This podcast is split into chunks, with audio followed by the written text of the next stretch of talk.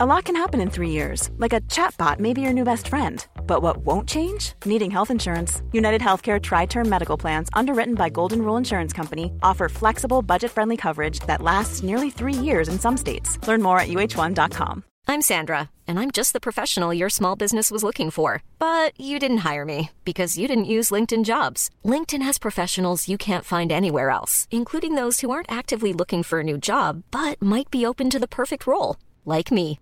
In a given month, over 70% of LinkedIn users don't visit other leading job sites. So if you're not looking on LinkedIn, you'll miss out on great candidates like Sandra. Start hiring professionals like a professional. Post your free job on linkedin.com/people today. When you're ready to pop the question, the last thing you want to do is second guess the ring. At Bluenile.com, you can design a one-of-a-kind ring with the ease and convenience of shopping online. Choose your diamond and setting. When you find the one, you'll get it delivered right to your door. Go to Bluenile.com and use promo code LISTEN to get $50 off your purchase of $500 or more. That's code LISTEN at Bluenile.com for $50 off your purchase. Bluenile.com code LISTEN. Vi är denna vecka sponsrade av Indie Beauty. Och Sofie, det här tycker jag är extra fint och extra roligt. Ja men Indie Beauty är ju ett skönhetsvarumärke som jag tror att väldigt många känner till, men det jag älskar mest det är att Indie Beauty liksom vill vara mer än bara produkter, vilket de ju också är. Exakt. Indie Beauty står ju för Independent Beauty, skönhet på dina villkor och för din egen skull.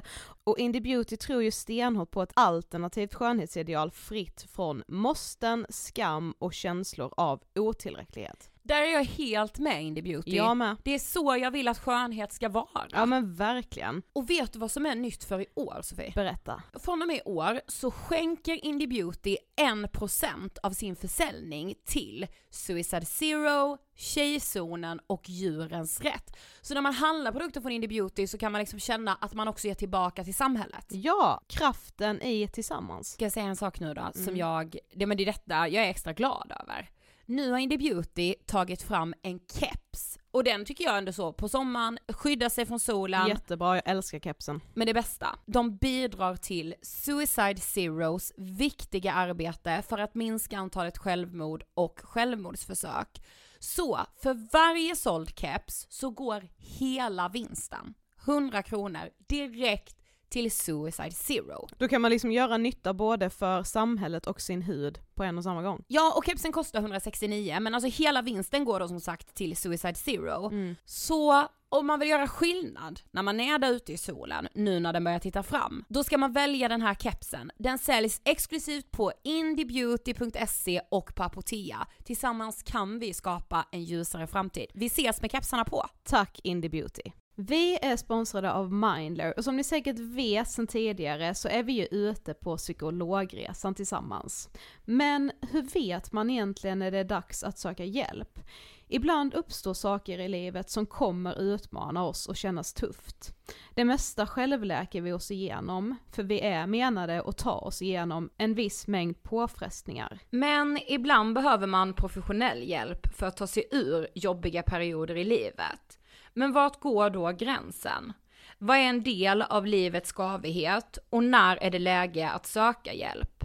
Det sägs till exempel att stress är farligt, men att också kan vara bra. Alla sover dåligt ibland, så när har man egentligen sömnproblem? Ångesten kommer väl krypande för de flesta någon gång. Så när ska man se ångesten som outhärdlig? Hur vet jag?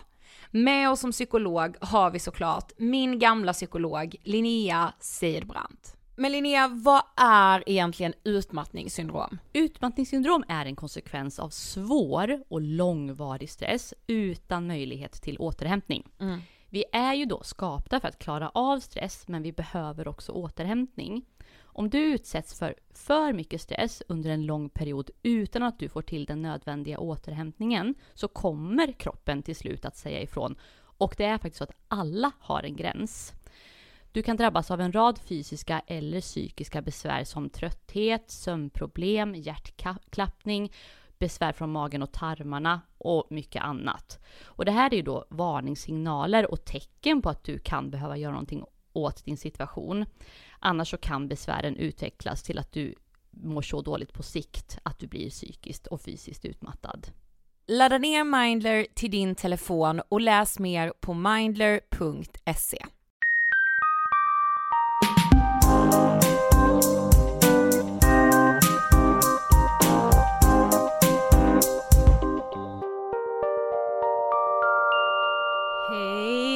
allihopa och välkomna till avsnitt 276 av Ångestpodden. Hej! Och jag bara sitter här och du vet solen bara värmer Ah. mitt ben. Det är vår.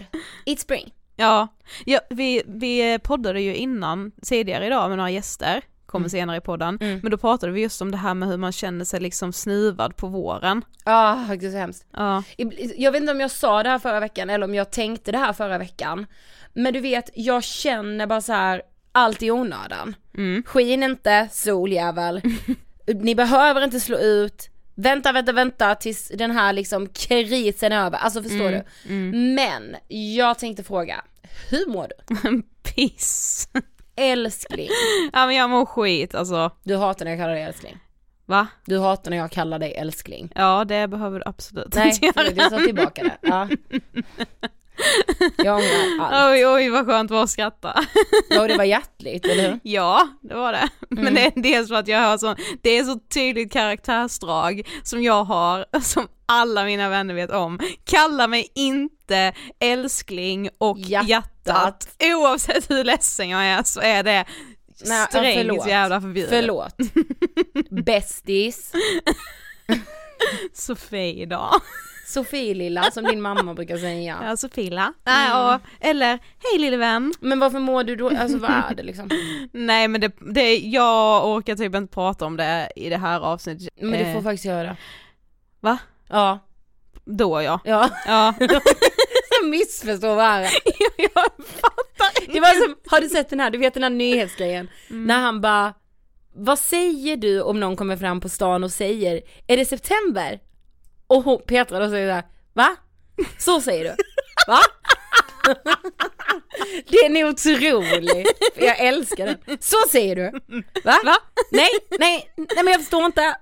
Jag är, jag har jätteont i hjärtat, så mycket kan jag säga. Mm, det är så jävla jobbigt att ha det. Och så här, ja nu har man mått skit för att det, nu har jag, jag har plötsligt tre saker att du vet så här, dela med som handlar om att det känns som att jag inte lever på riktigt. Mhm. Alltså så här, det- man gick ju in ganska snabbt i pandemin Mm.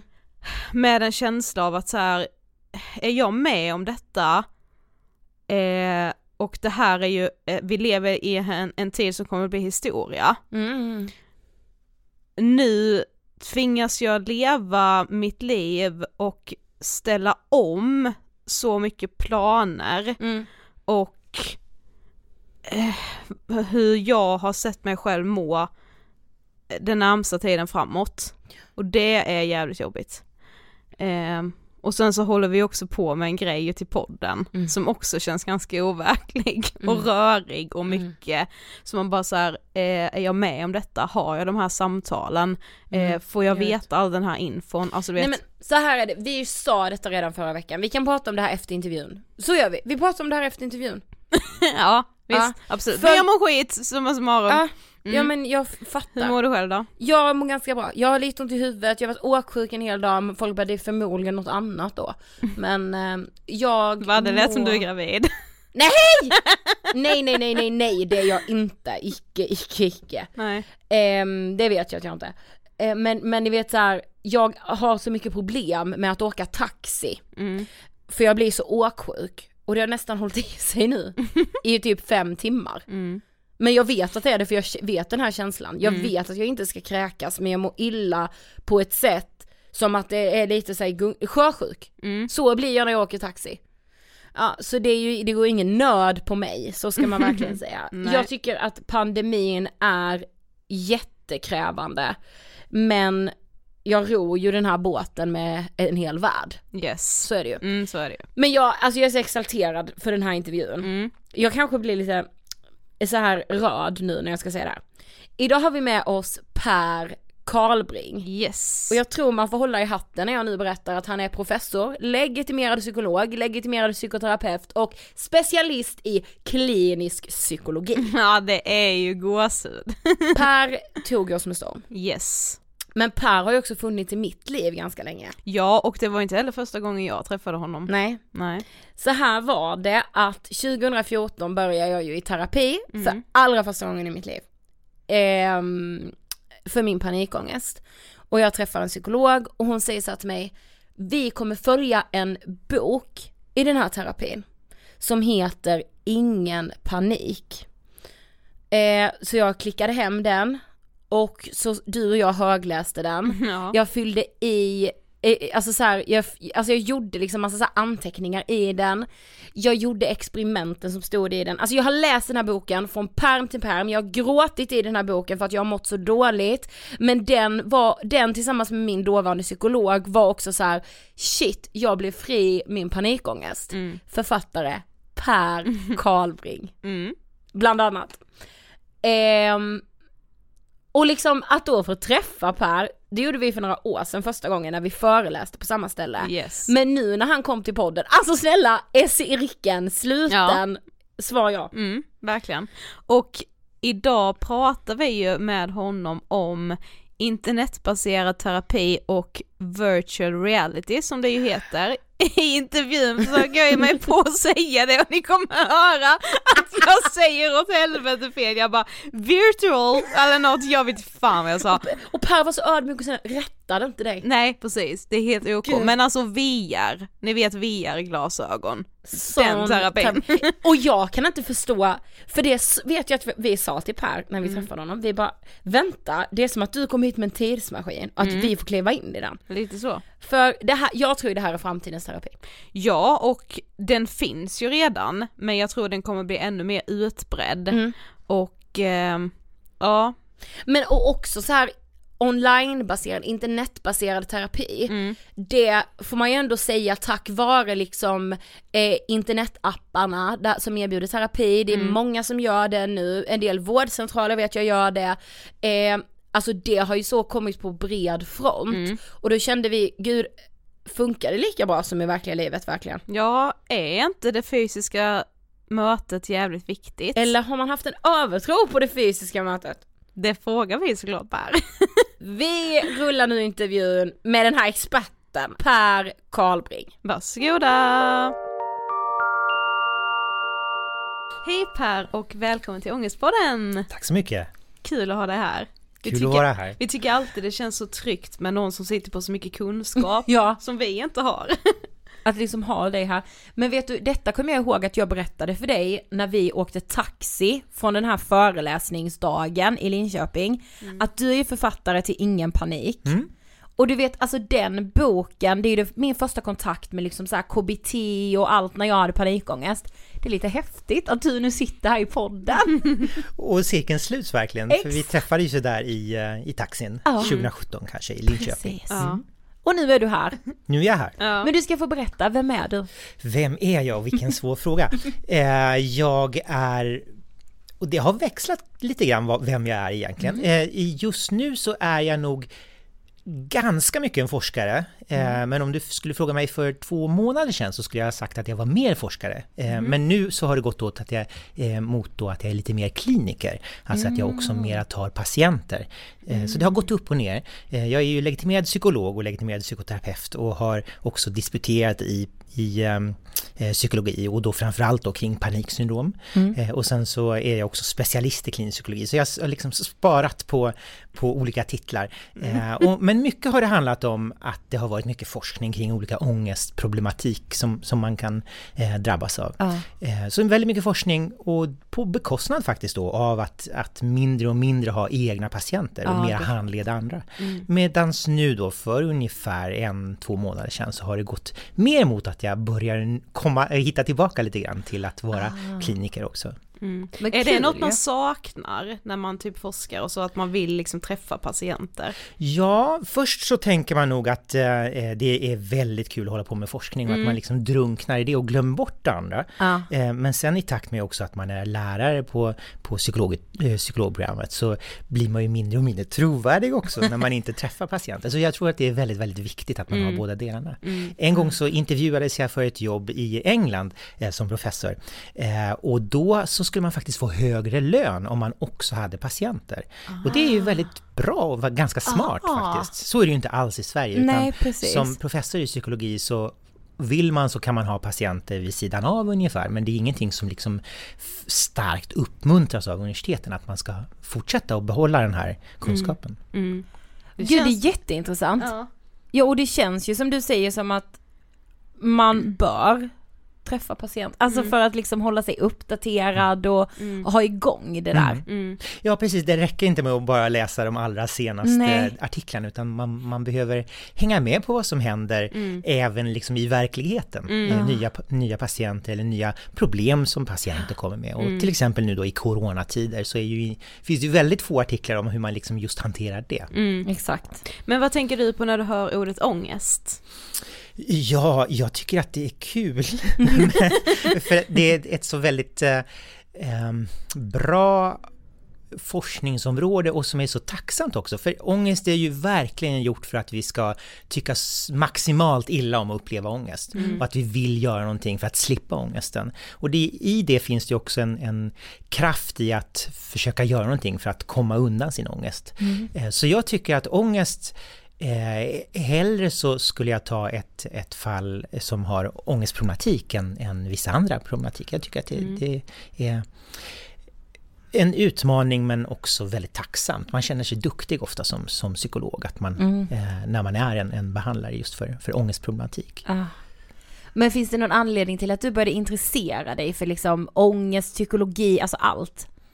Mm, Ja, alltså för länge sedan så eh, hade jag siktet inställt på att bli läkare eh, och eh, åkte till USA ett år för att lära mig bättre engelska ungefär. Eh, och då behövde man läsa vissa kurser och det fanns inte så mycket kurser att välja på så då slängde jag in psykologi. Eh, för det kanske, ja men det kan väl vara intressant att läsa. Eh, och det var jätteintressant att läsa. Så sen blev det mer och mer psykologi och sen så var det inte alls siktet inställt på, på eh, någonting annat än, än just att läsa mera psykologi. Och, och framförallt då läsa mera psykologi och det som, lite sådär bananskal, varför just psykolog? Jo, tänkte jag, då får man ju verkligen läsa mycket psykologi. Ja. Eh, så på den vägen har det, är det. Ja.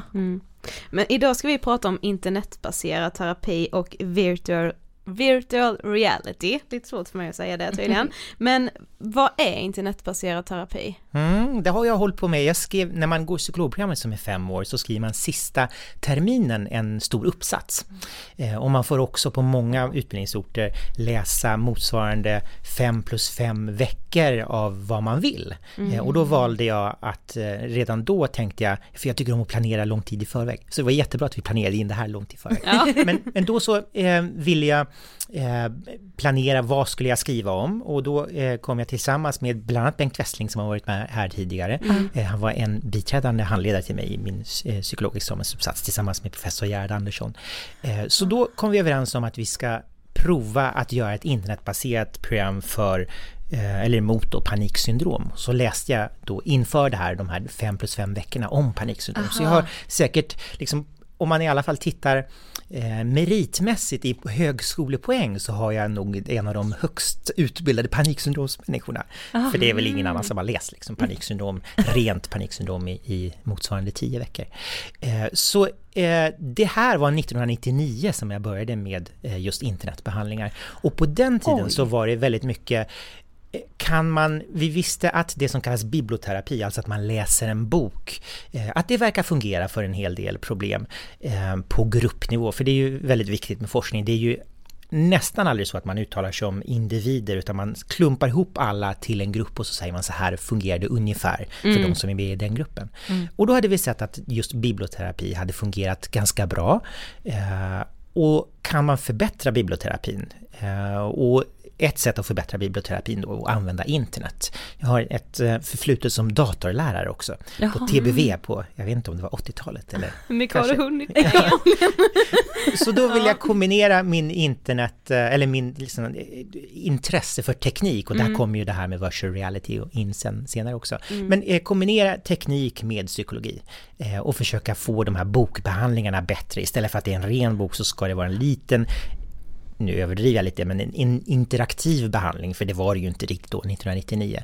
Eh, mm. Men att man också då, förutom att läsa, eh, så skulle man ha möjlighet till kontakt med någon person på andra sidan. Mm. Eh, och det var så det kom igång det här med, med internetbaserad eh, behandling. Så om du frågar mig vad är internetbaserad terapi mm. så skulle jag då ha sagt att det är ungefär som en bok på nätet. Men nu skulle man nog kunna säga att det finns tre stycken olika varianter av internetterapi. Mm. Eh, en variant är det som vi höll på med och som vi länge har kallat den svenska modellen. Alltså att man ungefär läser pdf-er eller texter i alla fall på ah. nätet eller skriver ut eh, som innehåller information och också övningar som man ska göra. Och sen så får man som hemläxuppgifter som man ska besvara och skicka till sin internetterapeut. Mm. Och det här ska inte vara frågor som är liksom faktabaserade, det finns ett rätt eller fel svar, utan mera frågor om hur har du tänkt kring det här eller hur fungerar det med, med den situationen eller berätta om ett experiment du har gjort eller så. Och det får man sen feedback då från en, en internetterapeut. Och så håller man på så i kanske åtta eller tio veckor. Så det är liksom den första varianten av internetbehandling. Och det mm. skulle jag säga liksom internetbehandlingens moder kanske. Mm.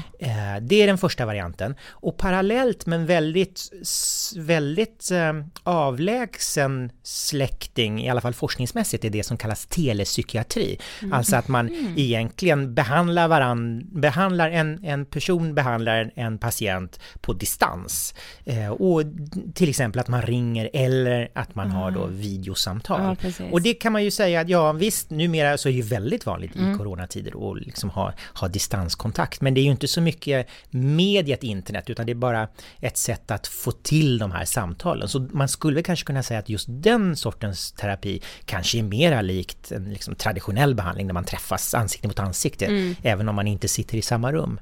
Mm. Eh, så det skulle man kunna säga den andra. Och sen så eh, finns den tredje skulle man väl kunna, kunna säga, beroende på hur, man, hur långt man vill sträcka det här med internet, men eh, att det är mera eh, virtual reality då, att man mm.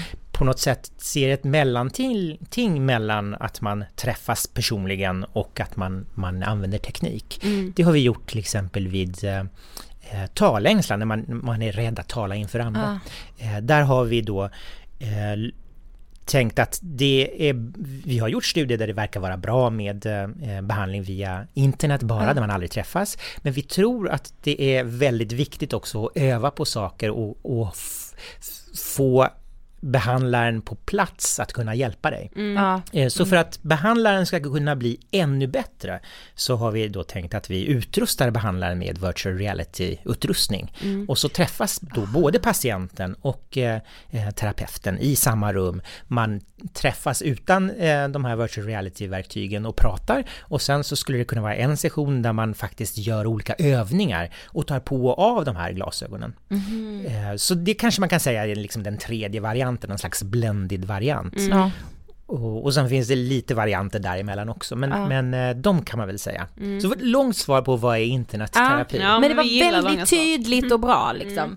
Men igår fick vi faktiskt en fråga när vi sa att vi skulle podda om det här, så var det någon som undrade att så här, men funkar verkligen internetbaserad terapi lika bra som att träffa någon fysiskt? Mm. Det är ju en superbra fråga. Ah. Och eh, det beror ju på hur man väljer att svara på det. Eh, ett sätt att svara på det är att man har tittat på studier. De allra flesta studierna har hittills varit man behandlar, man tar en, en grupp människor som har ett, ett likartat problem, till exempel social fobi, mm. och så lottar man dem till antingen att få behandling direkt eller till en väntelista. Mm. Eh, och anledningen till att man har en väntelista är inte för att vara taskig utan just för att man ska vara säker på att det är det inte är att tiden har gått, det ska inte vara spontanläkning till exempel. Så det är ju ett bra, en bra kontroll att ha en väntelista för att vara säker på att det inte är en spontan förbättring som gör att man blir bättre. Om man bara hade haft en grupp så vet man ju inte det. Eh, och där ser man ofta väldigt goda resultat på gruppnivå. Och i det då döljer sig sådana som det har gått jättebra för och sådana som det faktiskt inte har gått bra för. Men man tittar oftast på gruppnivå. Men för den enskilda individen är det ju det viktigaste hur det går för den själv. Så om man bara tittar på sådana studier så verkar det liksom generellt vara bra med internetbehandling. Men sådana typer av studier har också fått kritik. Det finns en, Aha. min favorit eh, artikel har titeln ungefär How to prove your therapy is effective even when it's not. A guideline, alltså så här ska du göra för att visa att din, din terapi är väldigt bra.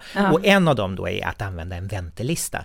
Eh, för där kan man ju tänka sig att, att jämföra någonting mot ingenting, då är det nästan alltid säkert, oavsett om det som inte, alltså nästan allting är bättre än ingenting. Ja. Även om det är uselt så brukar det ändå kunna vara bättre än Ja, ingenting. precis. Så på så sätt så kan man ju säga att rättmätigt har fått en del kritik och, och um, hur fungerar det här egentligen? Så eh, de, de studier man har gjort som är, kommer lite närmare det riktiga svaret till det man har då lottat ungefär samma personer, till exempel social fobi eller paniksyndrom eller depression, till antingen att få internetbehandling eller få eh, behandling ansikte mot ansikte.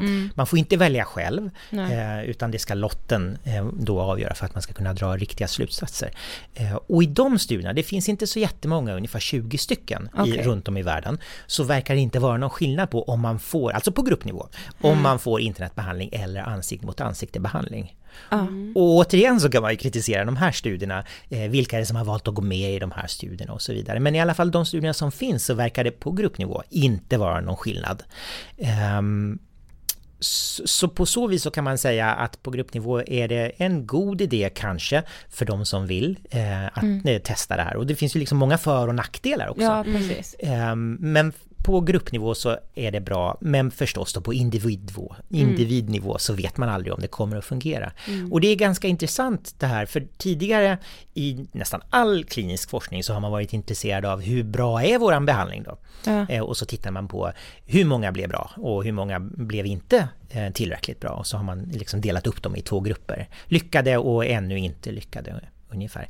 Eh, Men vi har varit intresserade också av den andra sidan. Det kan ju faktiskt vara så att man inte bara inte blir bättre utan man faktiskt blir sämre. Eh, Och det har vi kallat negativa effekter av psykologisk behandling. Eh, Och särskilt en, en tidigare doktorand, Alexander Rosenthal, hade Ja. det som sitt avhandlingsämne. Och där så tittade vi på hur går det då för de som är med i internetbehandling? Och då såg vi att det var en majoritet förstås som fick jättegoda resultat. Men ungefär, om jag kommer ihåg siffran rätt, så var det 5,8 procent som faktiskt blev försämrade. Eh, Oj, ja. Men det är ju viktigt också, alltså det är viktigt att veta att folk blir försämrade, men frågan är varför blir Ja, de ja, försämrade? precis. Eh, Det kanske är de hade beroende blivit ändå liksom. Ja, precis. Och det- det är ju en jätteviktig sak. Eh, vad är vad man skulle kalla någon slags base rate för att man mår dåligt? Eh, det, eh, katten blir överkörd eller man skiljer sig och sånt där. Liksom saker händer i livet oavsett om det är beroende på behandlingen eller inte. Oavsett om man hade varit i behandlingen. Så då såg vi att det var 5,8 procent, om jag minns rätt, som faktiskt fick en försämring under tiden man gick i internetbehandling och vi vet inte varför. Kanske var det för behandlingen var dålig eller för att det hände andra saker. Det, det vet vi inte. Däremot så när vi tittade på de som hade lottats till väntelista, eh, alltså precis samma grupp och urval och, och under samma tid, då var det 17,4 procent som fick en försämring. Så på så sätt så är man ju mera skyddad men absolut inte vaccinerad eh, när man går i internetbehandling. Men det är också viktigt att komma ihåg att det är ungefär samma siffror, 5-10% som man ser i traditionell behandling också. Eh, så det, det verkar vara det som, ja, det, precis som du sa, att det, det är kanske sånt som, som saker händer i livet. Ja, exakt. Men skulle du säga att alla olika typer av terapier funkar att göra online eller finns det vissa terapiformer som, fun- alltså som passar bättre online än andra? Jag tror att det inte så mycket beror på vad det är för typ av terapiform, om det är kognitiv beteendeterapi eller psykodynamisk behandling eller interpersonell behandling till exempel. Utan det viktiga är hur den är strukturerad.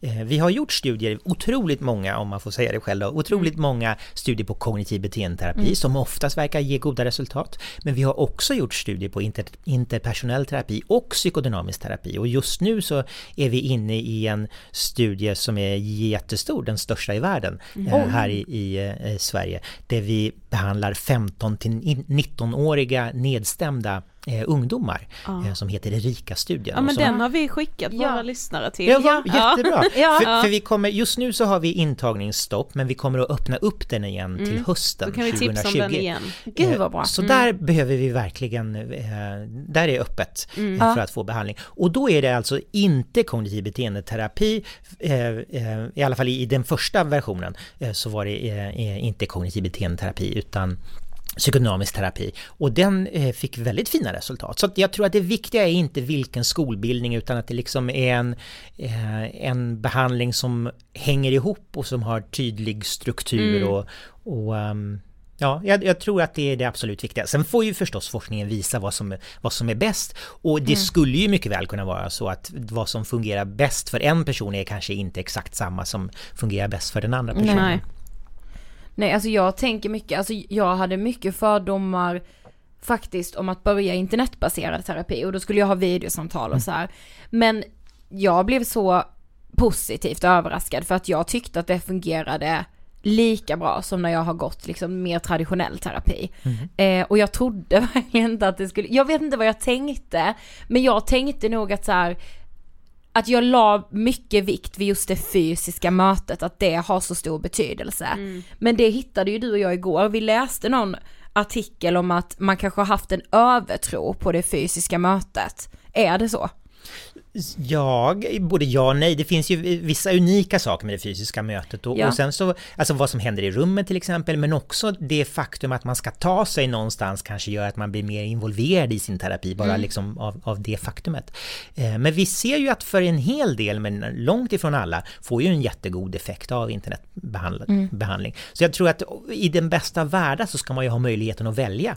Ja, eh, och sen så behöver man kanske inte vara så kategorisk så att det ska vara antingen bara internetbehandling behandling, vad man nu lägger i internetbehandling, eller ansikte mot ansikte under lång, lång tid. Utan eh, just det som kallas blended therapy, alltså att man kombinerar båda delarna. Ah. Ibland träffas man på riktigt, alltså i ett riktigt rum, eh, och ibland så har man kontakt via mm. video eller eh, utbyter meddelanden med varandra. Mm. Ja vi tänker med att, och det var ju någon som skrev det till oss med att man har lite så en fördom om att alltså internetbaserad terapi alltså det blir ganska lätt att fuska i den eller att det blir liksom för snällt att man liksom, det är ingen som öga mot öga säger att nu måste du göra det här och man behöver inte heller då träffa sin psykolog en vecka senare och säga att man har misslyckats med sin hemläxa liksom. Alltså vad tänker du kring mm. det? Jag, jag, tänker nog att det finns både för och nackdelar. Å ena sidan så kan det vara väldigt bra just det här med liksom pressen att man vill vara en god patient mm, eh, inför ja. sin terapeut och att det kanske då får en att göra saker som man, man känner motstånd till till mm. exempel. Eh, å andra sidan så skulle man ju också kunna säga att man blir, har möjlighet att vara mera ärlig, att man kanske vågar säga nej, det där känns inte riktigt rätt för mig och, och just det här med det som kallas social desirability, alltså att man vill, man vill fake good, vara en, en duktig patient. Mm. Eh, det finns ju mycket mindre av det då, att man, man behöver liksom liksom inte skämmas inför sin terapeut. Mm. Andra fördelar skulle kunna vara att man inte behöver känna att man eh, liksom olika statussymboler, det blir ju mycket mindre ja, eh, på internet. Mm. Eh, samtidigt som det förstås också finns eh, eh, problem med att man inte kan läsa in. Eh, just mm. i ett mm. rum så kan man känna att det finns ett litet motstånd. A lot can happen in the next three years. Like a chatbot may be your new best friend. But what won't change? Needing health insurance. United Healthcare Tri Term Medical Plans are available for these changing times. Underwritten by Golden Rule Insurance Company, they offer budget friendly, flexible coverage for people who are in between jobs or missed open enrollment. The plans last nearly three years in some states, with access to a nationwide network of doctors and hospitals. So, for whatever tomorrow brings, United Healthcare Tri Term Medical Plans may be for you. Learn more at uh1.com. Wow! Nice! Yeah! What you're hearing are the sounds of people everywhere putting on Bombas socks, underwear, and t-shirts made from absurdly soft materials that feel like plush clouds. Yeah, that plush. And the best part? For every item you purchase, Bombas donates another to someone facing homelessness. Bombas, big comfort for everyone. Go to bombas.com slash ACAST and use code ACAST for 20% off your first purchase. That's bombas.com slash ACAST, code ACAST. Life is full of what ifs. Some awesome, like what if AI could fold your laundry? And some, well, less awesome, like what if you have unexpected medical costs?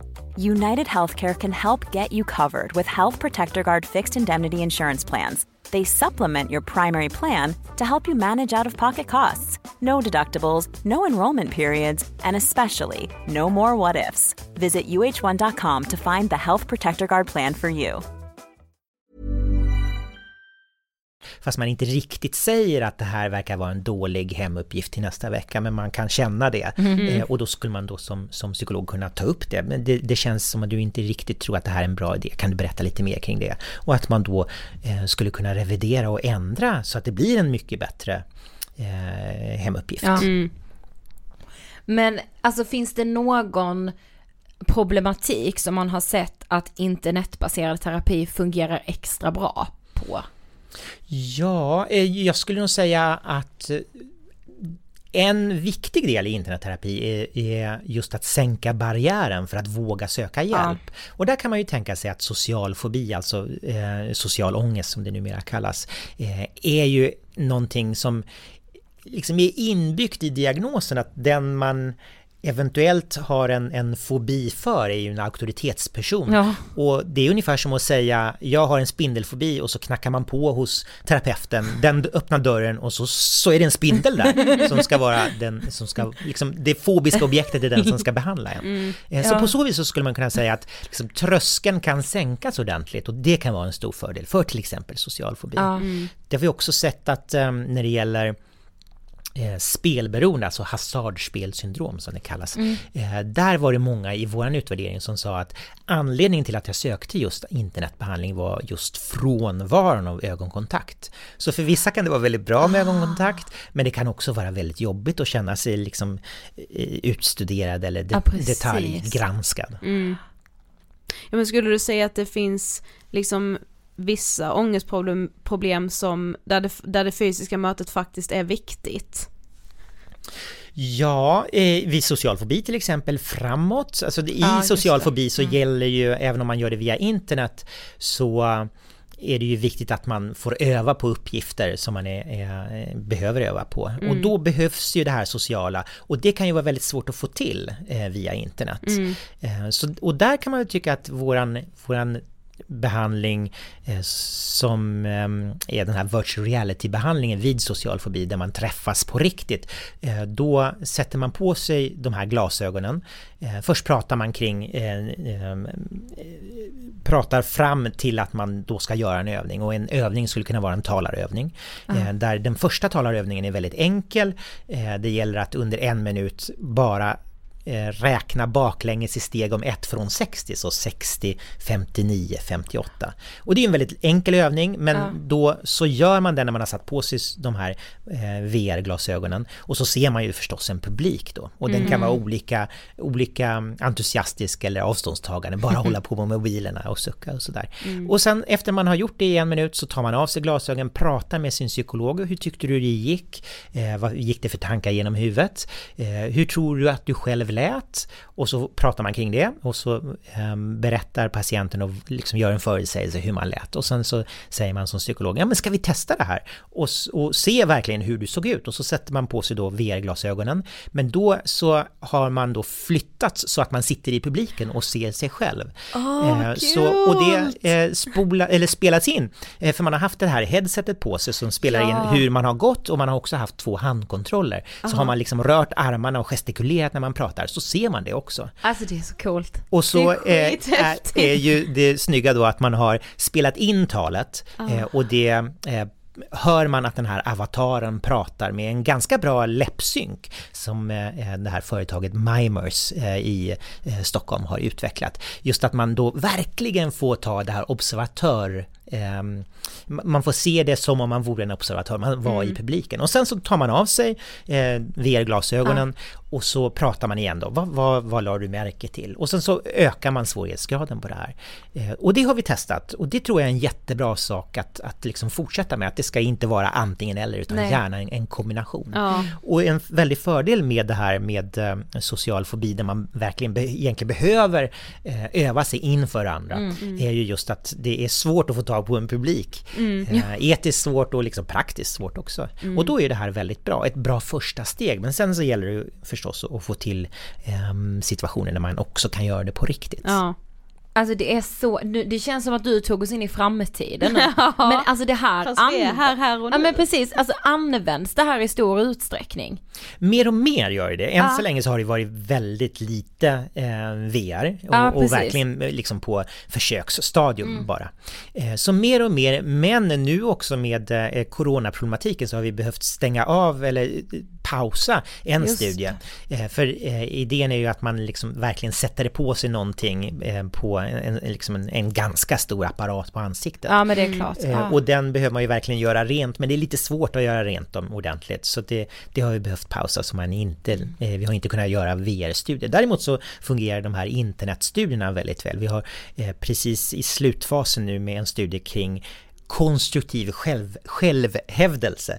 Just att man ska liksom på ett bra sätt med respekt för sig själv och för andra våga säga nej. Eh, Och det har ju rullat på väldigt bra. Men vad är man liksom i forskningen kring VR-terapi liksom? Mm.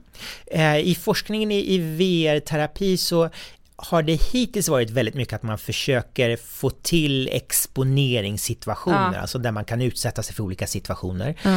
Eh, så ga- ganska liksom inte så högteknologiskt, även om, om tekniken blir bättre och bättre. Mm. Men man har än så länge precis börjat nosa på det som är allra mest spännande, just att man inte bara får se en sak, utan att det man ser sen eh, påverkas av hur man upplever situationen. Så Ja. man har börjat använda Eh, jag är med i ett projekt i, i Danmark eh, där man har fått pengar för att använda sensorer så att man liksom sätter saker på händerna så att man ser hur mycket man svettas. För att svettas gör man om man, om man är eh, ångestfylld. Så på så sätt så med olika sensorer, hur mycket man, hur pulsen ökar och hur mycket man svettas till exempel, att det kan bli information till programmet, den här VR-miljön då, som då kan ändras beroende på hur mycket oro och ångest man upplever Ja. i stunden.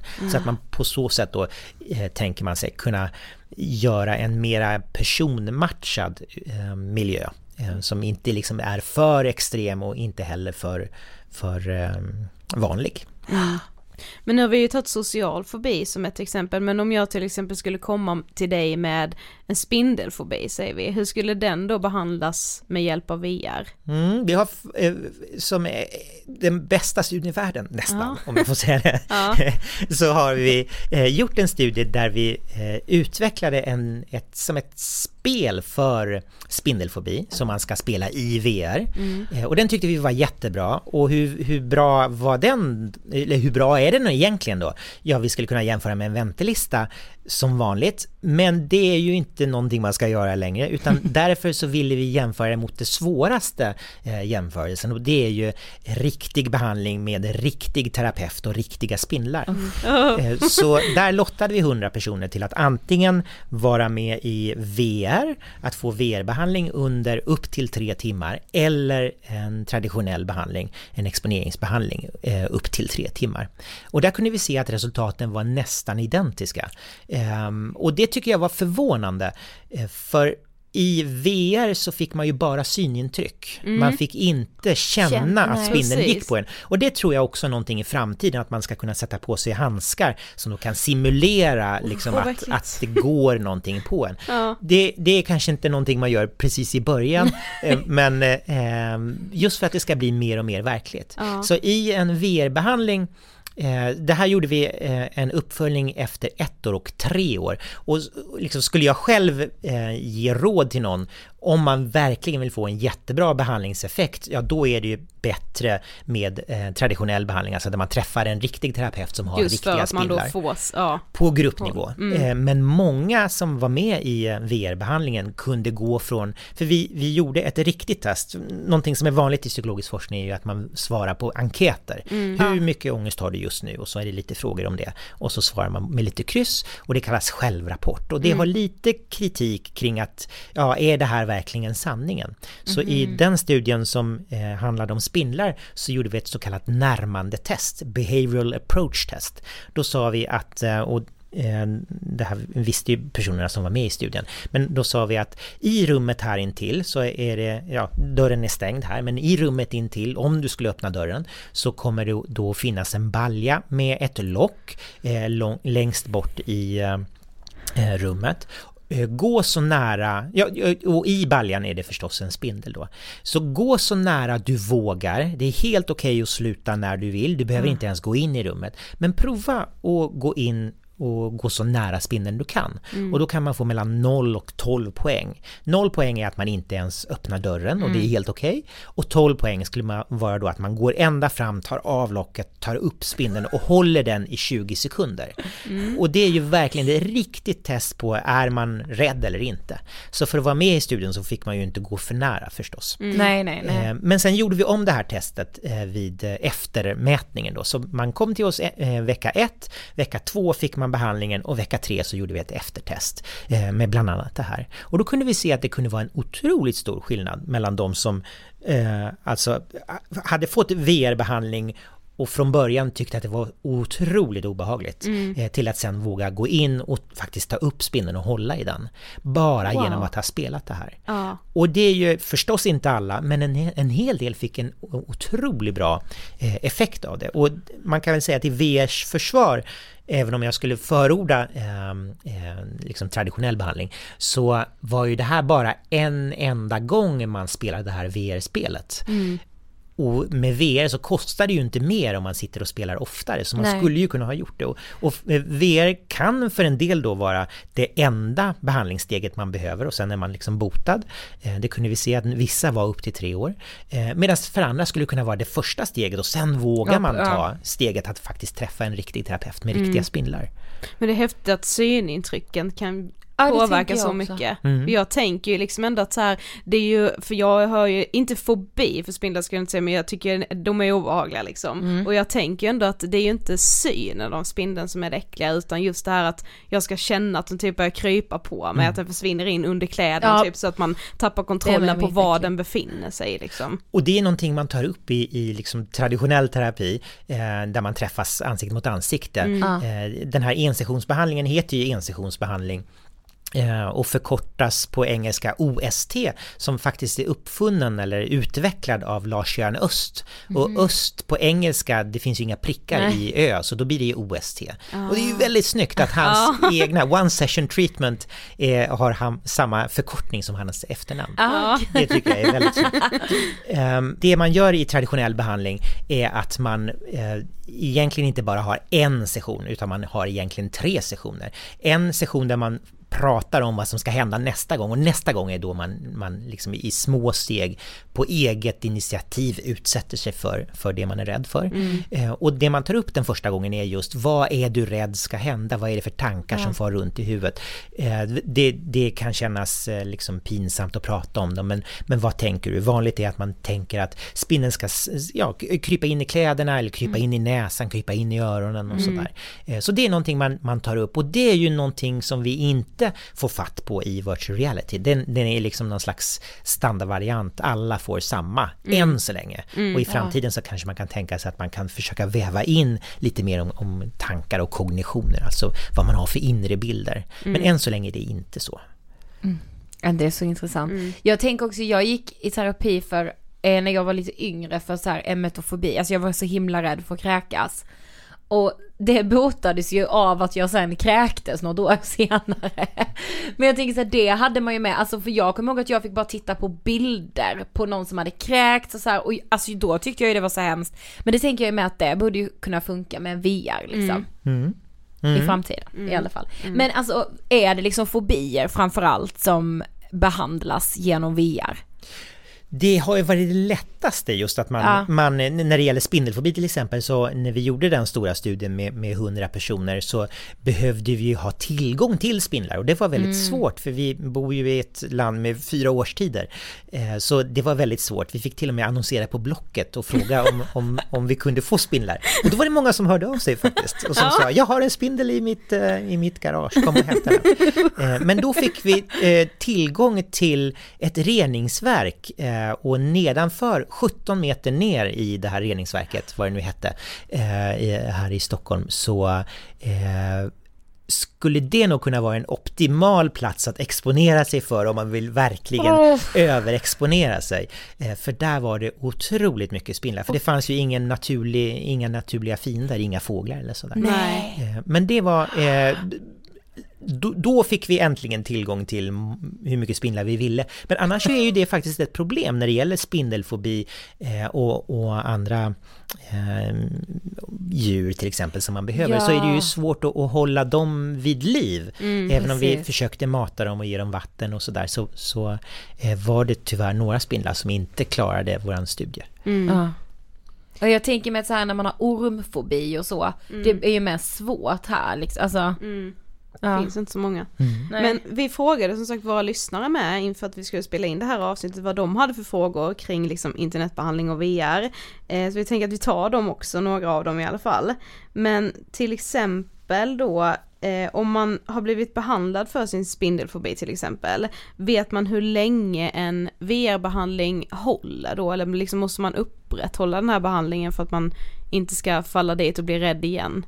I alla behandlingar, även den bästa, den här one session treatment, ensessionsbehandling, kognitiv beteendeterapi där det är exponering, så ingår det att man ska, när man väl har gjort sin exponering, faktiskt fortsätta utsätta sig, mm. alltså komma i sådana situationer, eller själv bestämma sig för att försätta sig i sådana situationer. Mm. Så utan det så tror jag det håller ganska dåligt, eh, men att man om man fortsätter så finns det uppföljningar på, på traditionell behandling upp till sju år har jag för mig. Mm. Och vi har gjort i VR då upp till tre år. Så eh, jag tror att har man kommit långt under behandlingen, och det gör de flesta men inte alla, mm. eh, så sitter det i om man också inte aktivt försöker undvika utan gärna mm. liksom går förbi ett zoo där det finns styrsor eller ormar eller ja. sådär.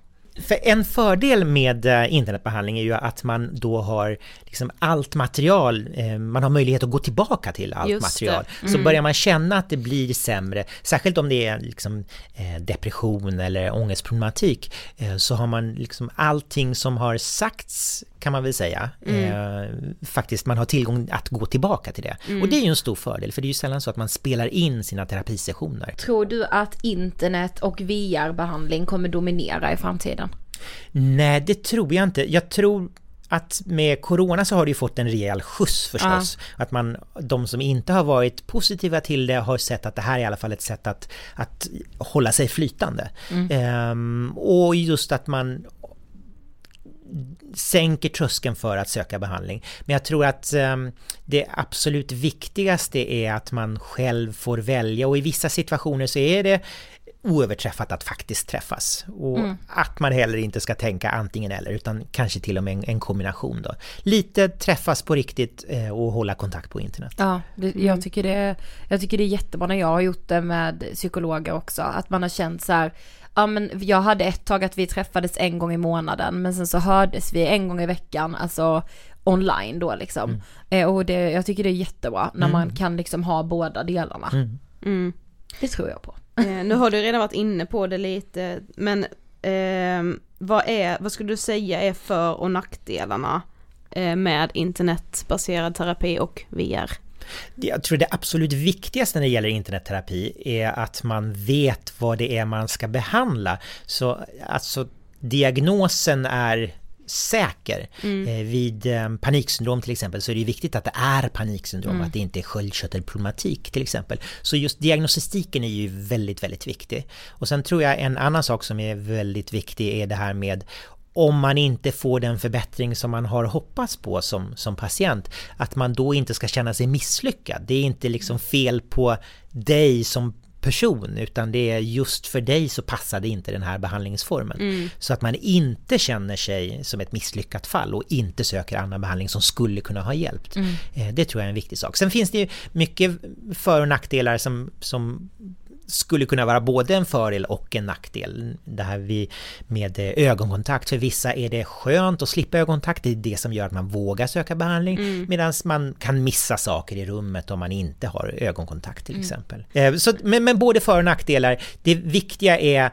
sen tror jag en, en ett problem med internetbehandlingar har ju varit, i alla fall tidigare, att ungefär som distanskurser, det är många som börjar men inte alla som slutför en Ja. distanskurs.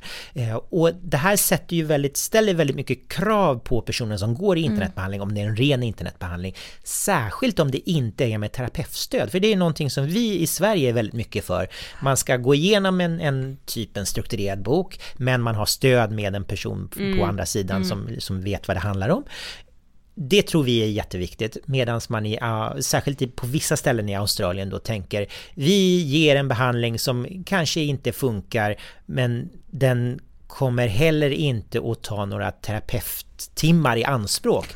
Så man kan ge bort den till hur många som helst, Ja. som otroligt skalbar. Eh, nackdelen är ju då att man, i, man får väldigt många som hoppar av. Det finns en studie där man gjorde en eftermätning för att se hur bra folk hade blivit som då besvarades av 6%. Så 94% Oj, svarade inte och det är ju helt värdelöst. Ja. Så det tror jag också är en väldigt viktig sak. Är det med terapeutstöd eller utan terapeutstöd? Är terapeutstödet någonting som är inbyggt, alltså att det förutsätts att man ska ha kontakt Ja, varje vecka så är det den här Erika-studien för, för ungdomar, 15-19-åriga deprimerade ungdomar. Eh, Då förutsätts det att man ska ha kontakt en gång i veckan. Ja. Det är ju en väldigt stor skillnad jämfört med att man kan ställa frågor om man vill. Eh, Vi har gjort några sådana studier där vi har då tittat på skillnaden mellan att ha inbyggt att man ska ha kontakt jämfört med support on demand, alltså om du vill kan du ställa en fråga. Och då är det väldigt få som faktiskt ställer en fråga, Ja, för man ja. vill inte vara till besvär. Ehm, Så jag tror att det, ehm, med för och nackdelar så beror det väldigt mycket på vad är det för internetbehandling man pratar om, är det med terapeutstöd eller utan? Och forskningen tidigare var väldigt tydlig med att med terapeutstöd är väldigt mycket bättre. Nu är den inte lika tydlig, tydligt att det är jättemycket bättre, men i alla fall skulle ni fråga mig så tycker jag forskningen pekar på att den, det är en fördel att ha internet eh, ha en person på andra sidan. Även om den inte är lika stor nu för tiden då, jämfört med förut. Också beroende på vad det är för internetprogram, hur, in, hur eh, interaktivt det är och, och eh, finns det några andra som också går igenom det här internetprogrammet? Finns det ett diskussionsforum till exempel? Då har vi kommit till sista frågan. Vad inspirerar dig?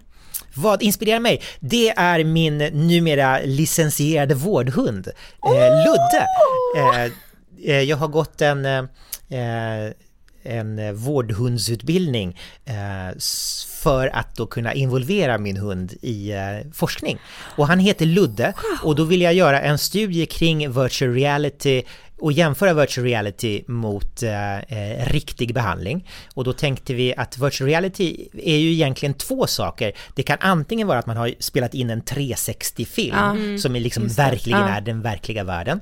Eller att man animerar någon slags cartoon-grej. Ehm, och då ville vi jämföra de två, vilken är bäst? Eh, där finns det lite olika tyckanden men inte så mycket jämförelser faktiskt.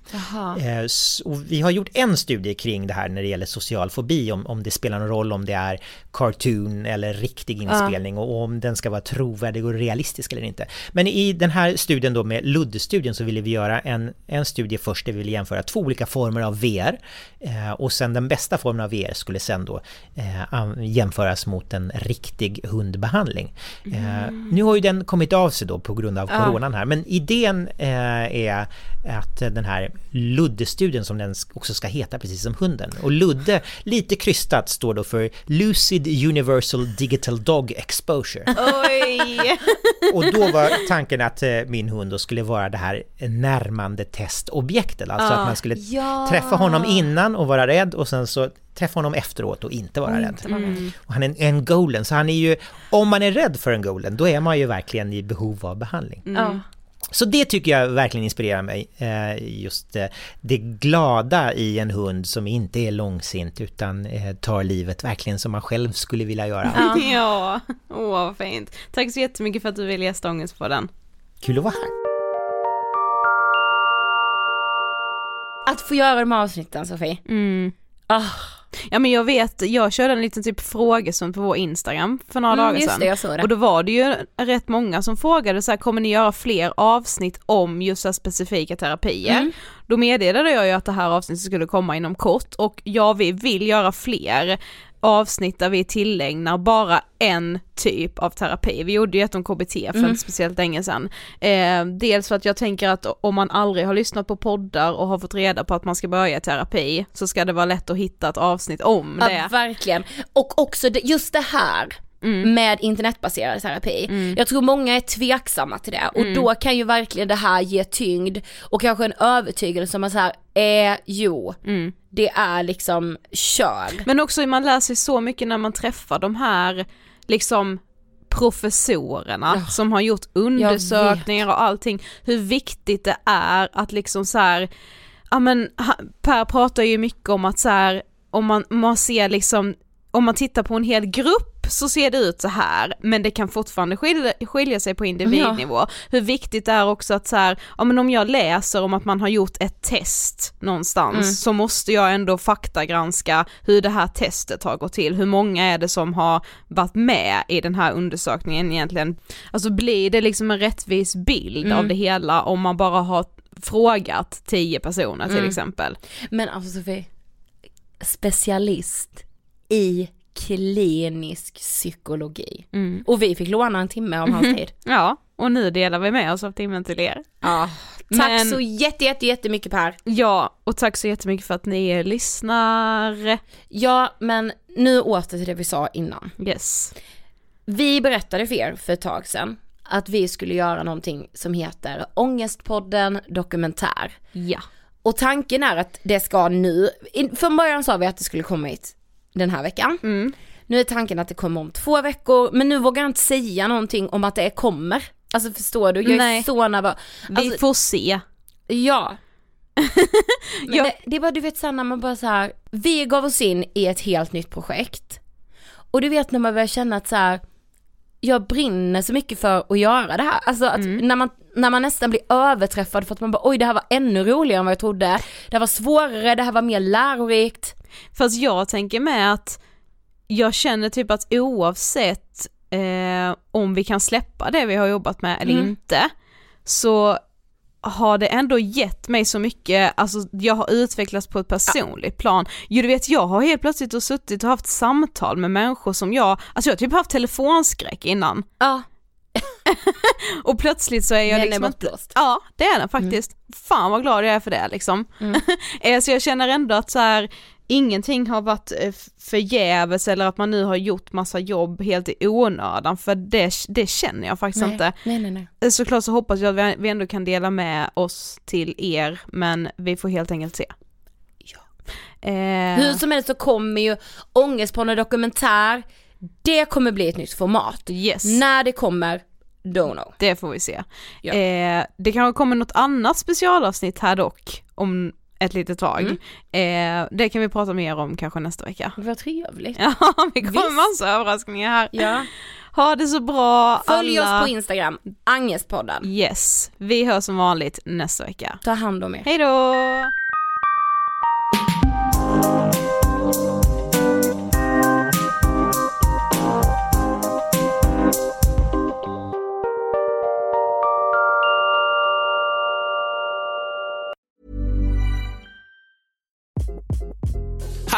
This is Craig Robinson from Ways to Win, and support for this podcast comes from Invesco QQQ, the official ETF of the NCAA. Invesco QQQ is proud to sponsor this episode and even prouder to provide access to innovation for the last 25 years. Basketball has had innovations over the years too. We're seeing the game played in new ways every day. Learn more at Invesco.com slash QQQ. Let's rethink possibility. Invesco Distributors, Inc.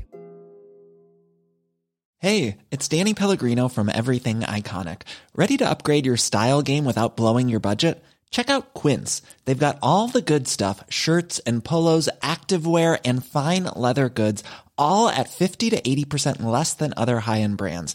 And the best part? They're all about safe, ethical, and responsible manufacturing. Get that luxury vibe without the luxury price tag. Hit up quince.com slash upgrade for free shipping and 365 day returns on your next order. That's quince.com slash upgrade.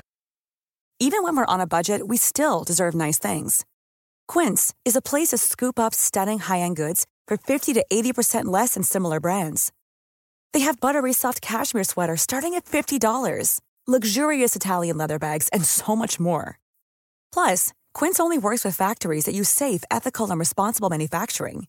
Get the high-end goods you'll love without the high price tag with Quince. Go to quince.com/style for free shipping and 365-day returns.